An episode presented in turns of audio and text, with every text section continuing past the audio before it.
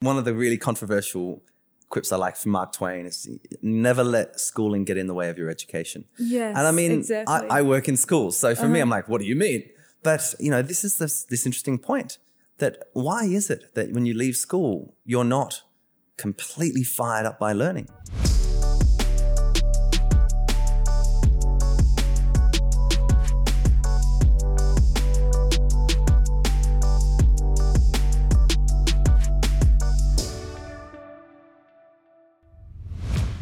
Ziua și bine v-am găsit la un nou episod din podcastul EduBright Talks, podcastul care pune în lumina reflectorului educația socio-emoțională. Astăzi suntem într-o ediție specială în cadrul summitului Rethink Romania.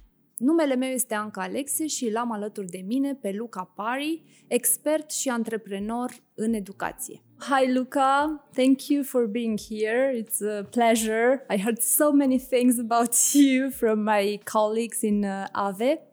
So I'm very happy to see that you are in flash and bones. I made it. I, You're, I you're exist. real. You I exist. exist as much as exactly. that's possible. It's great to be here. Thanks, Anca. Um, I will try to say to say some words about you, and you stop me if it, they they are not true. Okay. So I I know that you are you have many roles, and all of them sounds very interesting. So I, I think I will I will have uh, a lot of questions about all that. Sure. So Louka Parry, he's a learning strategist, education futurist, educator, uh, education entrepreneur and innovator and also you were a school leader at what uh, at one point in your life That's correct. Yeah.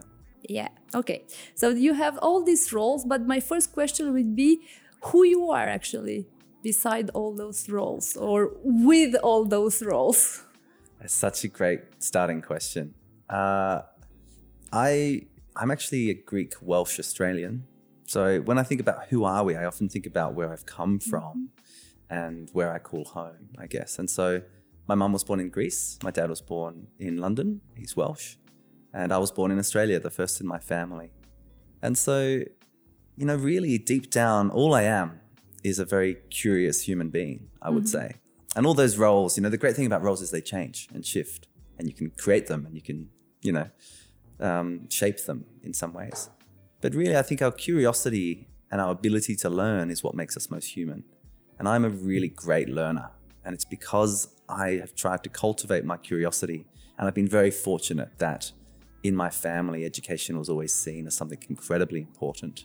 Uh, so it's been, it's some, like being in education, I just feel very much at home having these kinds of conversations with you, with others, with colleagues. Really, conversations that are about the possibility that is always present for us to be able to evolve, to shift, to transform, to move from the unknown to the known. Know, all these wonderful processes I think that make make us who we are. Um, You know, for a time I used to think I, you know, we, we become so focused on knowledge in our knowledge economy that I think for me, the bigger question is, yeah, who are you? Is the is a great question to start with. And you know, I'm, I'm a son. I'm uh, I'm a runner. I'm a musician. I'm an educator. I'm a learner. I'm a human being. You know, all these all these things. Like we are so much more than one thing. Mm-hmm. And one of the great challenges for all of us, especially if you're doing the important work of being a teacher in a school here in Romania or anywhere for that matter, is to become so attached to a singular role, knowing that the roles are changing and being shaped by external forces at the moment. So I think that's who I am. And then, you know, based on who I am, I try to work out what might I want to do and then what do I need to know to be able to do that powerfully. And I think that's a really great way of also designing learning, funny enough, or a life, is what lights me up, what makes me really passionate. Um, I will. I, I have a question about because I was very um, curious about what is this uh, uh, education futurist role. I, I, I can see, I can picture that it's someone who reflects and imagine the future of the education. So my question is, how can we reimagine this the, the education of tomorrow, and why should we actually? Great question. Yeah, the this idea, uh, the the thing I would add is um, is that I'm an aspiring education futurist. just like I'm an uh, aspiring innovator. You are on the way. Always. And this is the crazy thing. I'll be hopefully 75 years old and I'll still be aspiring. I don't think we ever arrive at this mm-hmm. destination. It's the best thing about learning and the best thing about education. So I'm really curious. I, I'm bringing together some of my passions here. I'm very interested about learning and development mm-hmm. and growth. And I'm very interested as well about the future. And so when we bring those two things together, we can think about what the possible futures might be. Futures thinking is a way of trying to visit the possibilities that exist in the future. It's a way of almost shaping your own worldview so that you can build new possibilities. Uh, and it's a skill, it's something that's learnable. Uh, and of course, when we apply it to education, I would say all educators are futurists. They might just not know that's the case. Because if you are working with young people, you are shaping the future by default. Oh, I love this uh, image and this metaphor. Yes. And so the question really is how how far into the future are we able to go to really be able to leave behind ways of thinking, ways of teaching, mm-hmm. ways of doing and being that no longer serve us or the young people that we educate. And so it's only when we kind of let go of the past that we can kind of really bring in the future. And there's a few funny things about the future. The future doesn't actually exist. There's only the present moment, right? Mindfulness and the work from social emotional learning, other other spiritual traditions teach us this. There's only actually right now. Mm-hmm. You know, we can have a strategy, but it will. It depends on what we're doing. Always in the moment.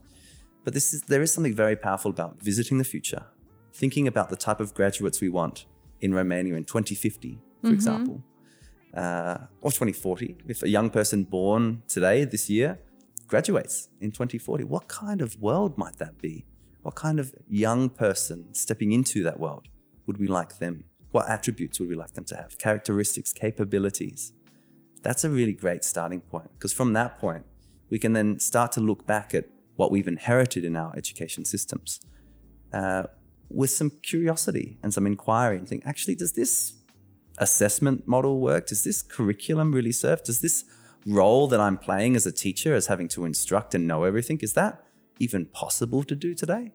So I, I really think that's what what futures is. You do scenario planning. You can look at the possibilities, the different horizons into the future, beyond the disruption that is always kind of coming towards us through technology in particular. Okay. Um, and so that's that's that's what that piece is. How do we imagine what could be? And then these are skills. And then of course the work starts to remake. Because imagination is a prerequisite, but of course then it's the action required to couple to the imagination to really ensure that we are seeing a shift. And if you bring us, if you walk through your, you you walk us through your vision about the the the, the education in forty years from now, what what what would we see there?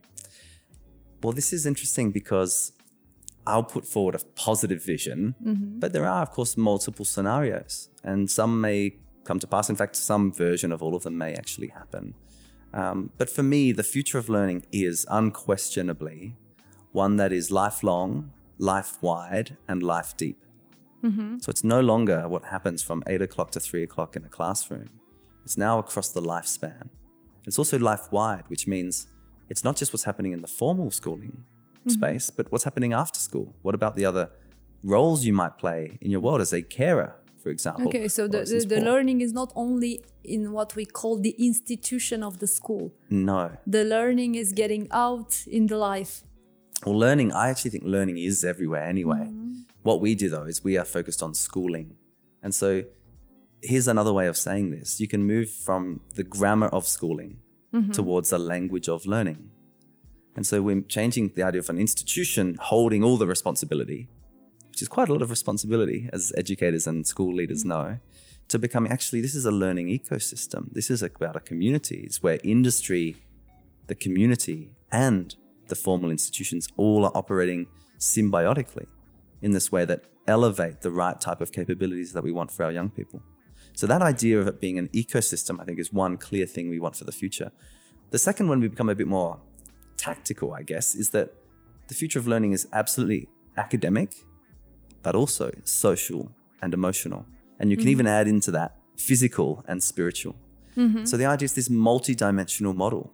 It doesn't it doesn't disregard parts of our humanity or our humanness. So for example, you walk into a school and we yes, we elevate. At the moment, we elevate the cognitive higher than anything else. It's like you can, if you get we, great we are grades, some walking brains. 100%. Yeah, exactly. So the joke is, what's the body for? Oh, it's just to move your brain around. There's no other, there's no other reason. No, so this idea of remembering, like literally the word to remember, to bring mm-hmm. that together, mm-hmm. all these different aspects of who we are. And so we end up with this, with this kind of cognitive, social, emotional, physical, spiritual model of education and of learning. And so that means young people and the adults that are serving them in these school environments or in these learning environments are paying attention to all of those different dimensions. And for that to happen, we need to broaden what success is for a school in the future. It can't be to get a good grade on your final exam. That can't be the success metric. Mm-hmm. And I think few people would really die on a hill for that stance anyway. They would just say it's the easiest thing to do, it's what we currently have, which is true. And so this is why I'm a big proponent for the transformation of education. It's, it's not that we remove the rigor, we keep the rigor, mm-hmm. but we remove the rigidity and we remove the narrow focus that so many other education systems have had for mm-hmm. now well over 100 years, a couple of centuries in some cases. And they're all designed in a different paradigm, in a different era. So, so that future of learning, social, emotional, academic, physical, and spiritual, it's lifelong, life wide, and life deep learning. And it's happening nested in these ecosystems in which parents are as much closer to the learning than they might have been. Schools aren't mm-hmm. places where you send people to be educated. They're a hub. They're, it's, a, it's kind of like the backbone organization that enables young people to develop some of the key capabilities that we know mm-hmm. matter.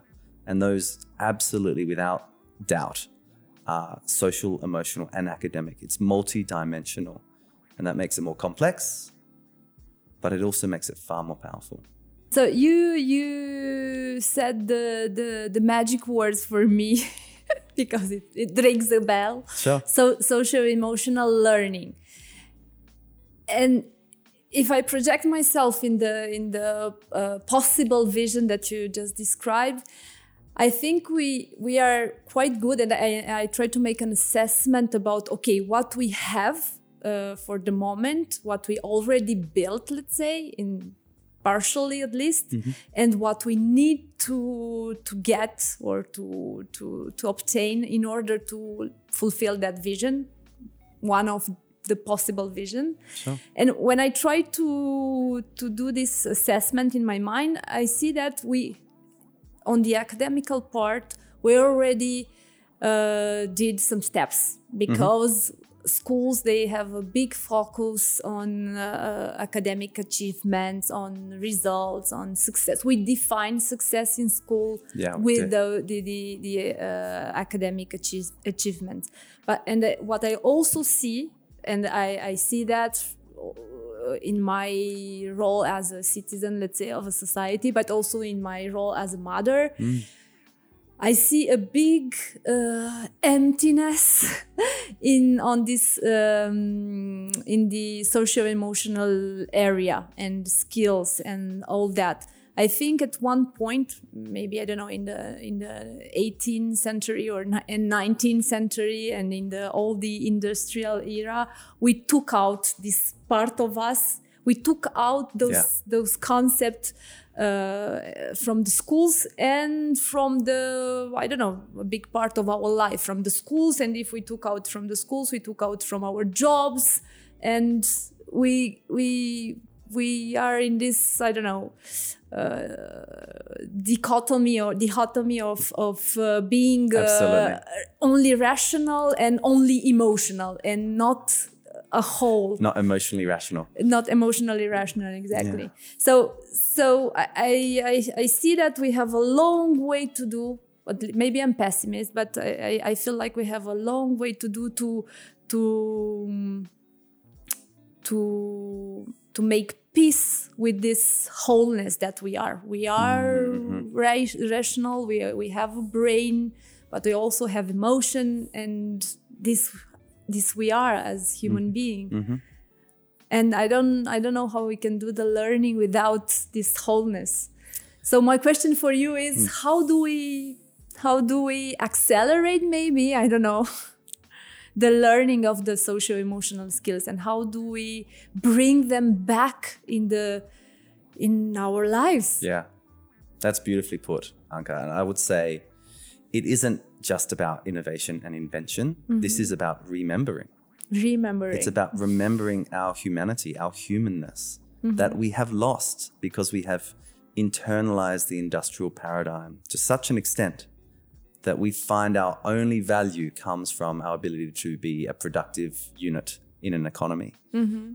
Now, I fundamentally agree that having a great job, being part, you know, being able to financially support yourself is the foundation for well being. But would anyone actually say that if you get top marks in all of Romania, but you feel quite sad, you can't emotionally regulate, or you feel disconnected because you don't have many friends, you know, would anyone, so, you know, the wealthy loner, does anyone really think that that is success anymore? No, no, it's not true. That really, we need to just redefine our success for education systems. We want whole people, learner centered approaches that are happening in our schools. And that also importantly means educators also being seen and supported to continually evolve their own practice and who they are. So I do, th- I think the, the secret's out. Here's the good news the secret's out, right? You look at the OECD or the World Bank or the United Nations, right? Uh, the World Economic Forum. I mean, all of these organizations now, uh, they all have movements saying we think social emotional skills are really important. The business community still calls them soft skills, which I think is slightly Yes. unhelpful, right? But you know, we can have that debate on terminology. At the end of the day, I call them the key human skills, mm-hmm. right? They're the things that distinguish us from, you know, AI and machine learning, you know, which narrow intelligence, you know, in terms of narrow intelligence, beats us on a whole range of cognitive tasks. Already- already beats us. Mm-hmm. And they'll, it'll continue over the next, the coming decades. I mean, there's some really very interesting tipping points that we'll get to. So the question is, well, how do we become more human in a digital world? Mm-hmm. Well, to do that, we do pay more attention to the social and the emotional skills. And the workforce will shift in the same way. Anything that's routine is being automated, frankly. Already, Yeah, yeah. cognitively mm-hmm. and manually. So what are we going to have? Non-routine. So what's that?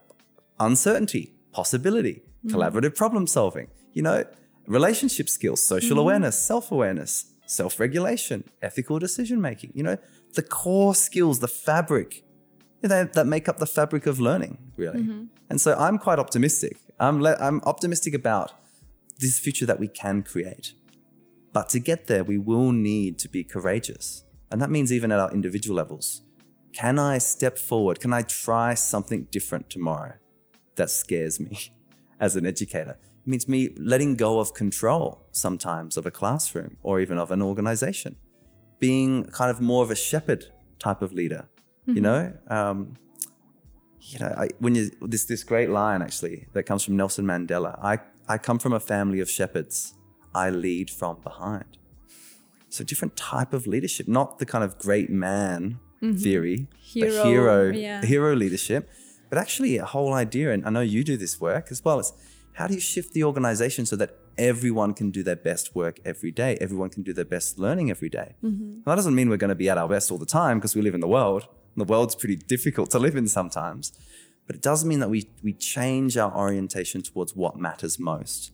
I think that's, I'm quite, I'm quite optimistic by seeing some of the big changes happening in these big organizations and the shifts in the narrative. So lots of countries that, that I've worked with have changed their success metric from learner achievement to learning and well-being. Mm-hmm. Now that's fundam- that's a transformational change mm-hmm. because all of a sudden you now have permission to say, actually, we've been doing this textbook for you know we're focusing on these academics, but now there's a broader definition of what the school exists for. So now there's a social focus, there's an emotional focus, and there's an academic focus. And then increasingly we'll have to bring the physical back in because we've all mm-hmm. forgotten about that with technology in particular. Uh, and the spiritual, which is what's it all for? What do you want to contribute to the world? What is the purpose? Yeah. What is my purpose? What is my purpose? I mean, and most people take their whole lives to work that out. And even if you don't, that doesn't matter. But it's the search for that, to find meaning in life, not just try to find the meaning of life as the saying goes, I guess. Yeah, I will uh, come back to the well-being uh, and what what is well-being and why why do we need well-being in school. But I'm also uh, I want to stay with you a bit more in the in this in this the mm-hmm. the, the, future vision of education sure. and the question that I have in mind is with all those changes and and in this paradigm where I lead from behind, as you said, what is the what would be the role of the of a teacher of an educator? Mm. because we all have i think the most of us when you say teacher or educator you see somebody in front of you on a you know on a higher place on a higher or something. yes sometimes. behind the desk sometimes. Yeah. Uh, and somebody who has a lot of authority. Yes. So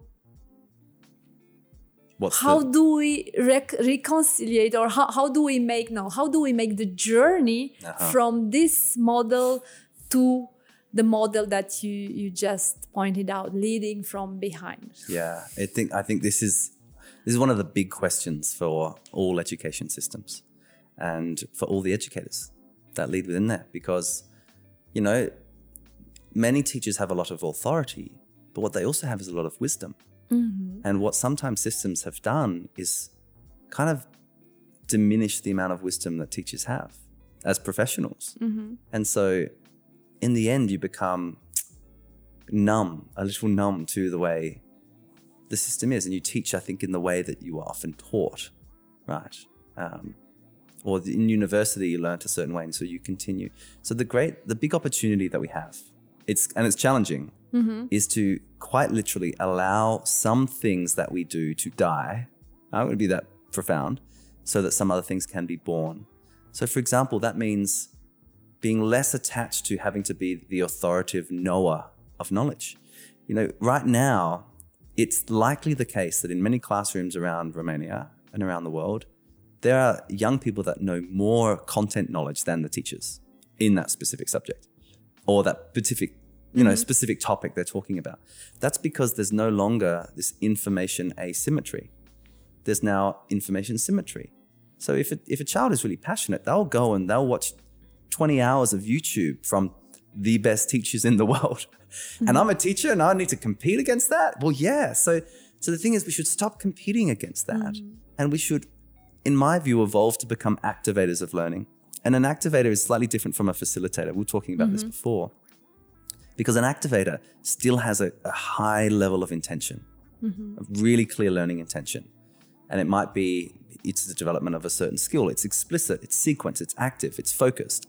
But it's so it's not let's just let's just kind of take our hands off and have some free time and work some things out. No, it's still very rigorous. And so I think the future of learning calls us as educators to step into this role of activators. How do I activate passion? How do I activate knowledge? I need to do instruct directly at times, of course, but we should do that more and more in an inquiry frame. What's the big question we're actually asking? Have we asked our young people what they want to learn? I mean, the shift in agency is also another big theme that we see exactly. in the future of learning. Mm-hmm. Uh, young people today will not, they won't take being passive instruments of learning. They're, they're active. They're in the world. They're leaders now. They're some of them are out there starting companies. You know, creating their own social media brands. Social media means all of us are a brand. I mean, that's a whole transformation. And so we should just be tapping into this in schools. I think we miss this whole point. It's like all these young people doing this stuff outside of school. We should just bring this in as they're learning and mm. see see where they take it. So that shift in agency, I think, is really key. And it also is very clearly linked to the shift in the role. It means how do we change the power dynamic in a classroom so that it's more egalitarian? Mm-hmm. So that as an educator, no one expects me to know everything. And actually, if there's bad behavior, it's not just my responsibility to control it. We have a culture in our classroom and that's a culture a... of learning, not a culture of remembering or a culture of knowing, but a culture of learning, one in which we're all doing this together. Mm. And isn't that interesting? I mean, wouldn't it be great as educators? We step into a classroom and we say, here's a really big question. I have a couple of things I know about this but I actually don't really know. So we're going to have to find this out together. Let's go on this learning journey together. Hmm. and be an activator in that space. So I, I, I, I think it's really clear that the role of the educator will continue to shift. The challenge, of course, is that it's easy to say these things. That means I need to kind of become a slightly different person Yes, exactly. and unlearn hmm. And then relearn some of those deeply held beliefs that I might have. there is a lot of unlearning in what you say. A and lot. this and and a lot of uh, um, sh- uh, shift in the in the in some core beliefs and Yeah. and and what would be the first step to do that what what what you what if as a teacher today what would be the and and when i listened to Louka for example i said to myself i say to myself oh this is interesting. And in a way i feel like that. I feel that that what what Louka says it kind of rings a bell for me. But I don't know how to do it or I don't know how to start. My advice is to tr- a couple of things. Number one is to trust yourself a bit more. Like I think maybe you might know, you hmm. might know what's required. It's just it's scary to do to do that, and it might be saying, "All right, well." One very good practice is to say, if I were to design a, a lesson that was the best lesson I could ever deliver, or in fact, a lesson that I would love to be a part of, what would it look like? You know, asking ourselves deep questions is really powerful. Using different tools, moving away from, so for example, doing a, a project based learning unit.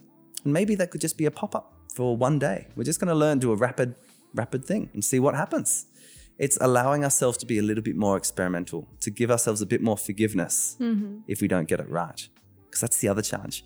In, in it's I find it quite funny, Anca, that in these world, like in organizations like schools, it's actually all about failing.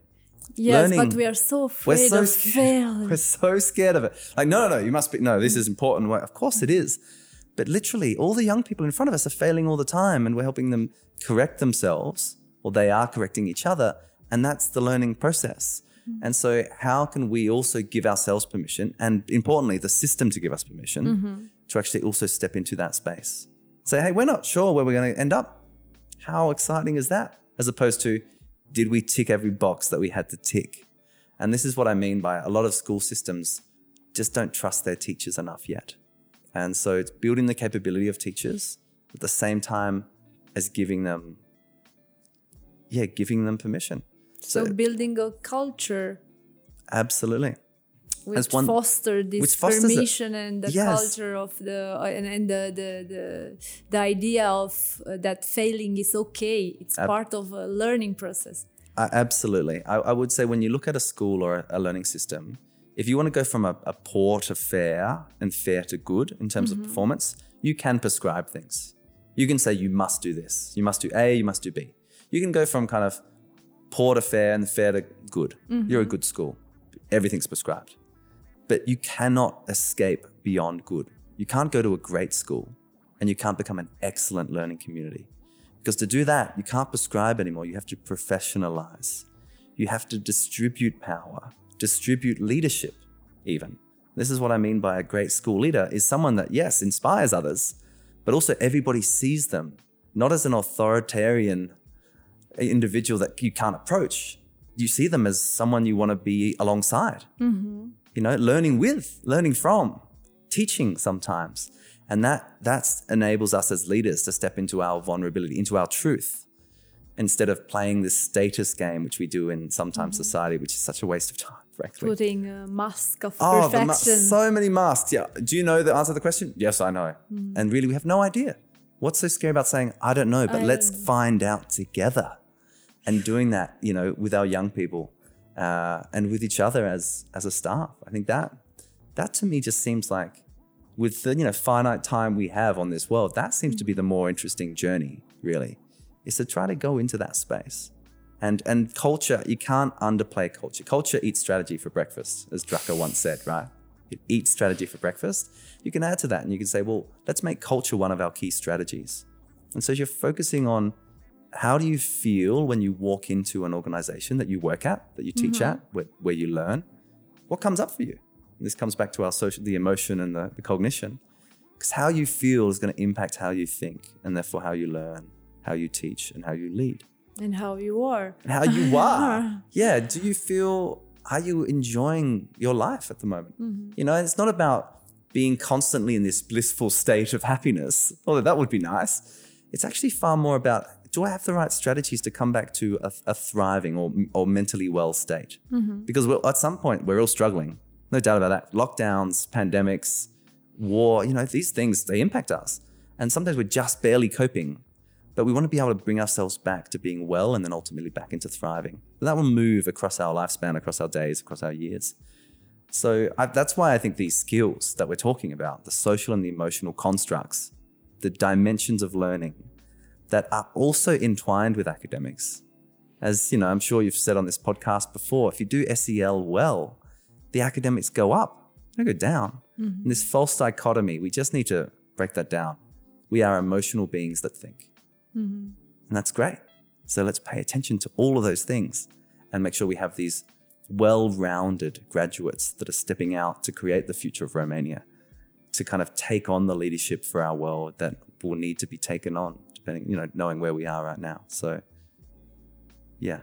Nice, nice picture.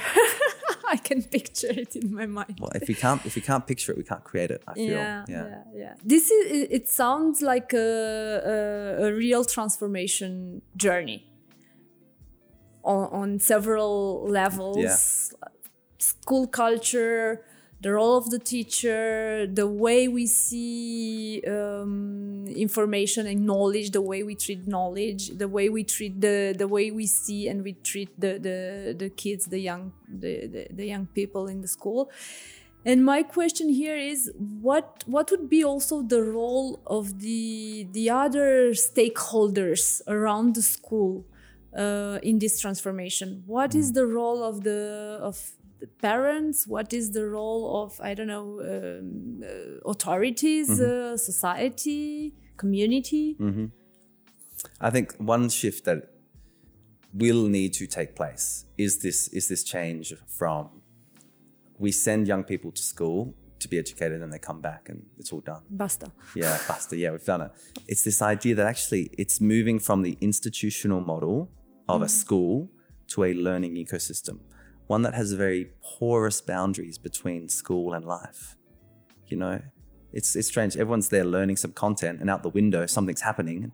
If you look out the window in your classroom at life, sometimes as teachers we say, "Hey, get back to work," mm-hmm. but and yet Maybe there's a the curiosity learning is outside. What is going on outside?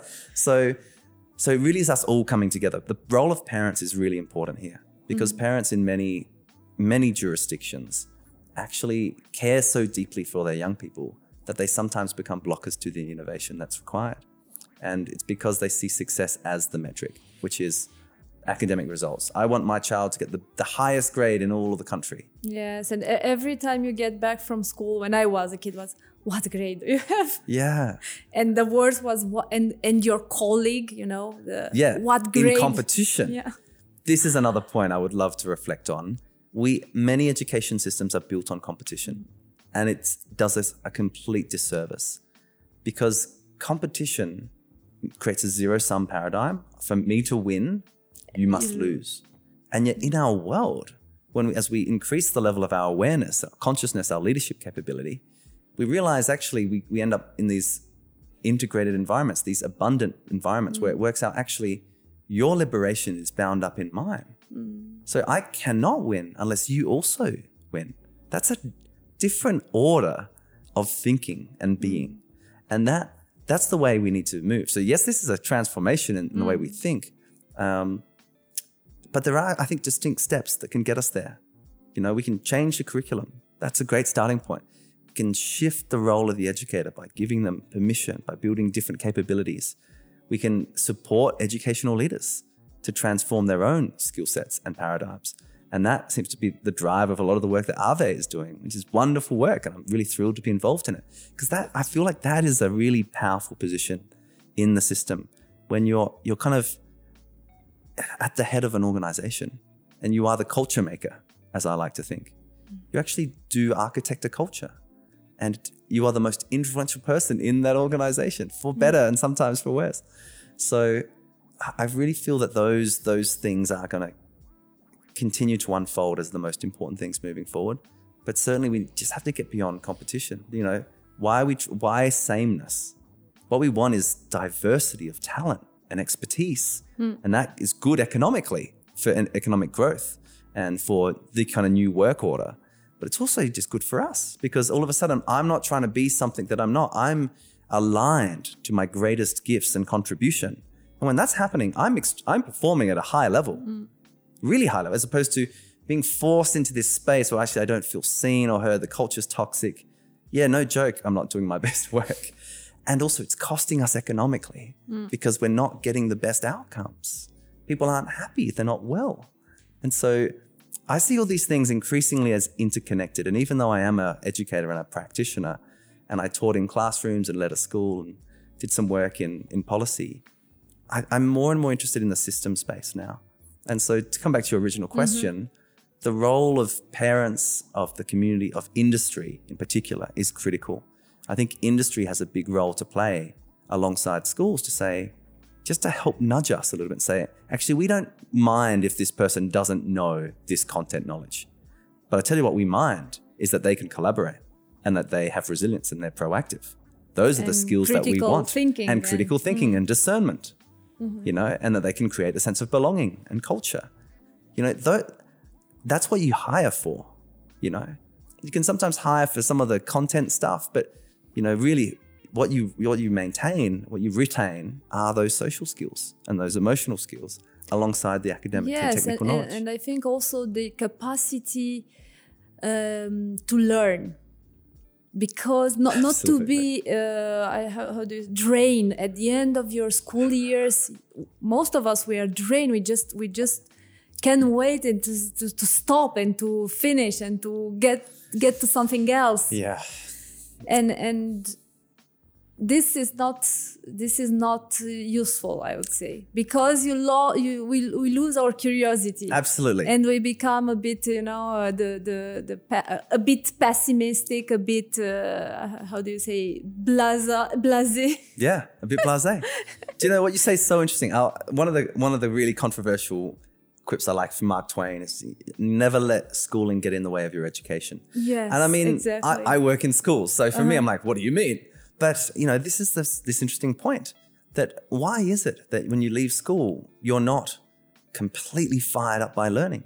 And there is a distinction that I that we must make between schooling and learning. Hmm. The capability to learn is a human trait.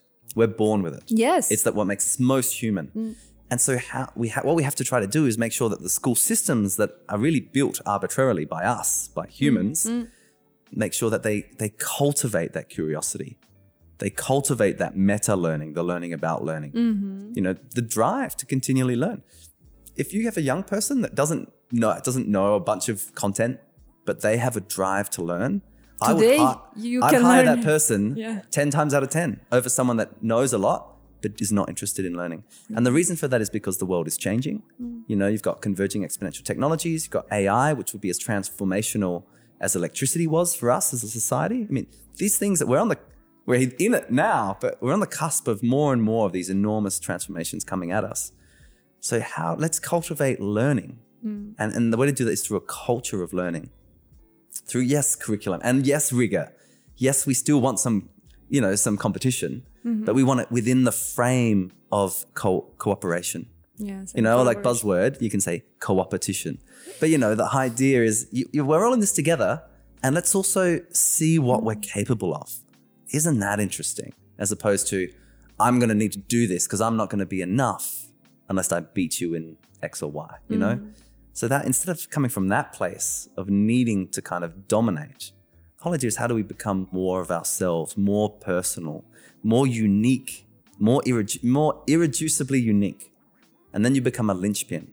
That means you're invaluable in terms of going into the workforce, or going into a community and being a change maker, or a social activist, or a politician, someone that can see a different type of future and knows that there's no one else in the world except them that might be needed to do that work.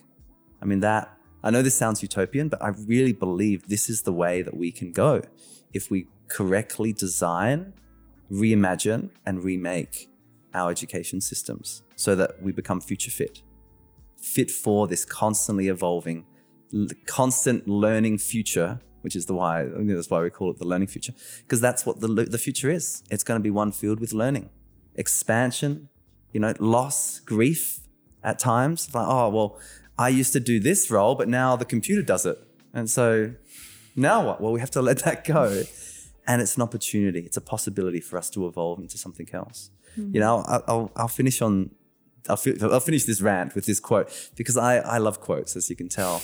But um, this is one which is, you know, live as if you were to die tomorrow, but learn as if you were to live forever.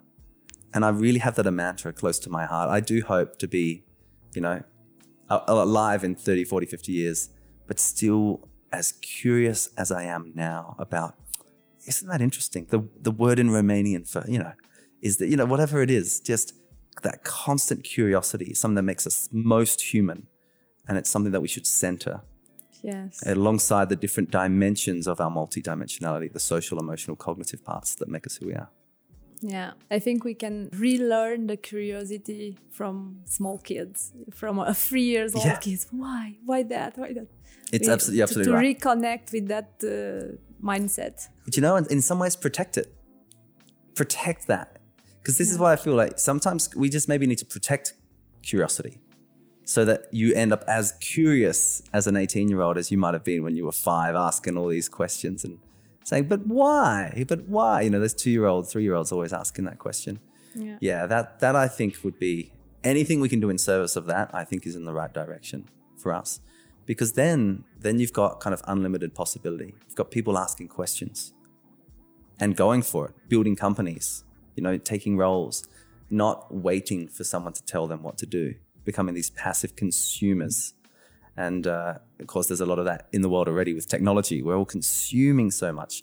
We have to be creation machines as well, not just around that consumption piece. I think we arrived at the end of the conversation. Thank you very much. My On my side, I will stay here for another two hours.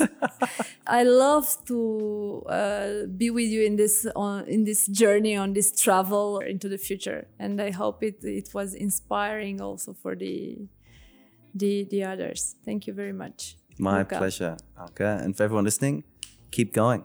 You know, what you do matters. So, yeah, keep backing yourself. And we have to build this future together. There's no doubt about that.